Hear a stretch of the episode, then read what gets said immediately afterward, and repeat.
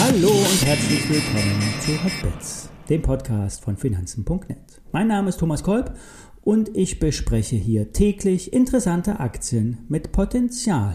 Und das habe ich nun bereits zum 200. Mal gemacht seit Februar diesen Jahres. Mittlerweile wird der Podcast zwischen 6 und 8000 Mal täglich abgerufen. Dafür danke an euch und danke auch für die vielen E-Mails mit Lob und Aktienwünschen. Nicht alles schafft es in die Sendung. Manchmal sind die Aktien in euren Depots einfach zu heiß oder manchmal mir auch wirklich unbekannt. Wenn ich seriöse Quellen zu den Werten finde, kommen aussichtsreiche Aktien immer in den Besprechungstopf. Die Sendung wird unterstützt von Finanzen SEO, denn die bezahlen für den Content. Das muss auch mal gesagt werden. Bei SEO kannst du Aktien ohne Mindestordervolumen konsequent kostenfrei handeln. Das passiert über die Münchner Börse Getex. Und nur noch für kurze Zeit erhalten Neukunden eine Aktie von Apple, BioNTech, Commerzbank oder TUI geschenkt. Alle Details zur Aktion findet ihr unter finanzen.net slash zero. Damit wir auch BaFin sicher sind, hier der Risikohinweis. Alle nachfolgenden Informationen stellen keine Aufforderung zum Kauf oder Verkauf der betreffenden Werte dar. Bei den besprochenen Wertpapieren handelt es sich um sehr volatile Anlagemöglichkeiten mit hohem Risiko. Dies ist keine Anlageberatung und ihr handelt wie immer auf eigenes Risiko. Ja, nun geht's endlich los. Kurzfristig Short.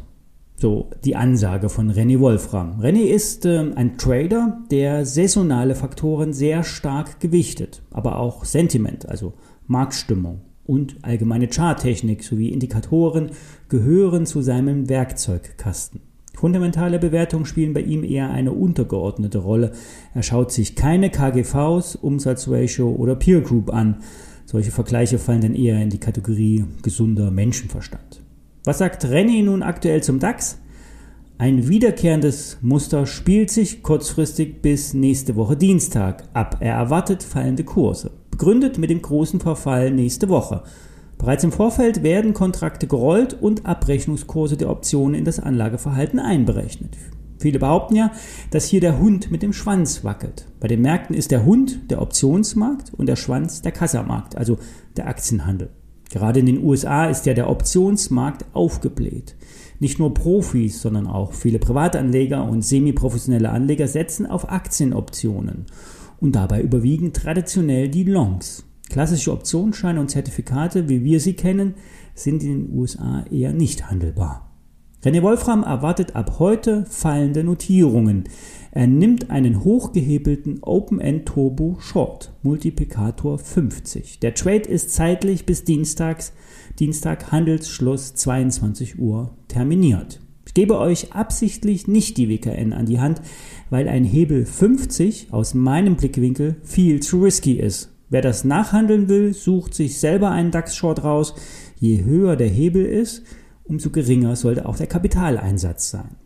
Grundsätzlich sind ja die Tage vor dem Verfall manchmal sehr volatil und manchmal langweilig. Es hängt davon ab, wo der Interest ist, das heißt, wo die großen Positionen am Terminmarkt liegen.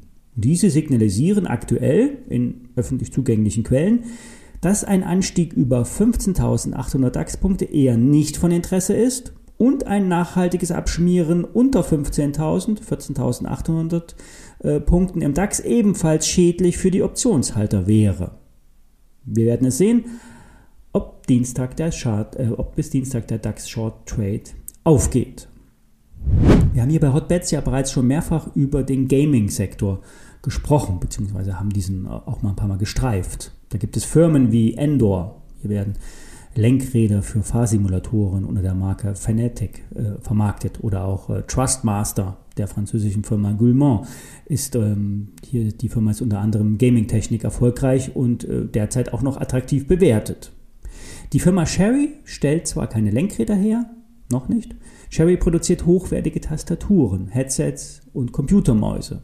Gamer lieben mechanische Tastaturen, denn diese bieten einen besseren Anschlag mit weniger Druck und dadurch geringere Ermüdungserscheinungen und eine enorme Belastbarkeit und damit Langlebigkeit.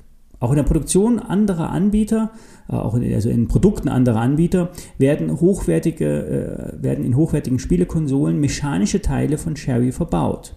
Hier werden insgesamt rund 50 Prozent der Umsätze eingespielt. Der Rest geht auf das Konto von Kliniken, Militär, Fluglinien und Behörden. Insgesamt sollen in diesem Geschäftsjahr 170 Millionen Euro umgesetzt werden. Die Marge soll bei über 20 Prozent liegen. Das Geld aus dem Börsengang brutto, also vor IPO-Kosten in Höhe von 138 Millionen Euro, wurde zur Schuldentilgung eingesetzt. Die restlichen 40 Millionen sollen für Zukäufe im Hard- und Softwarebereich eingesetzt werden. An der Firma sind derzeit noch beteiligt ein Private Equity Fonds und eine Hamburger Beteiligungsgesellschaft. Diese könnten sich bei höheren Kursen aus dem Investment zurückziehen.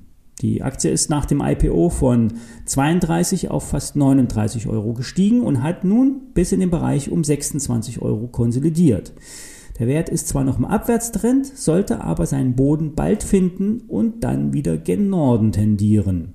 Die erhöhte Bewertung ist mittlerweile abgebaut, die Bilanz ist schuldenfrei. Das Wachstum und die 20% Marge rechtfertigen den Aufschlag. Der Wert bleibt auf der Watchliste. So, ja. Und dann ab ins Wochenende. Ich wünsche euch einen schönen dritten Advent. Bis dann.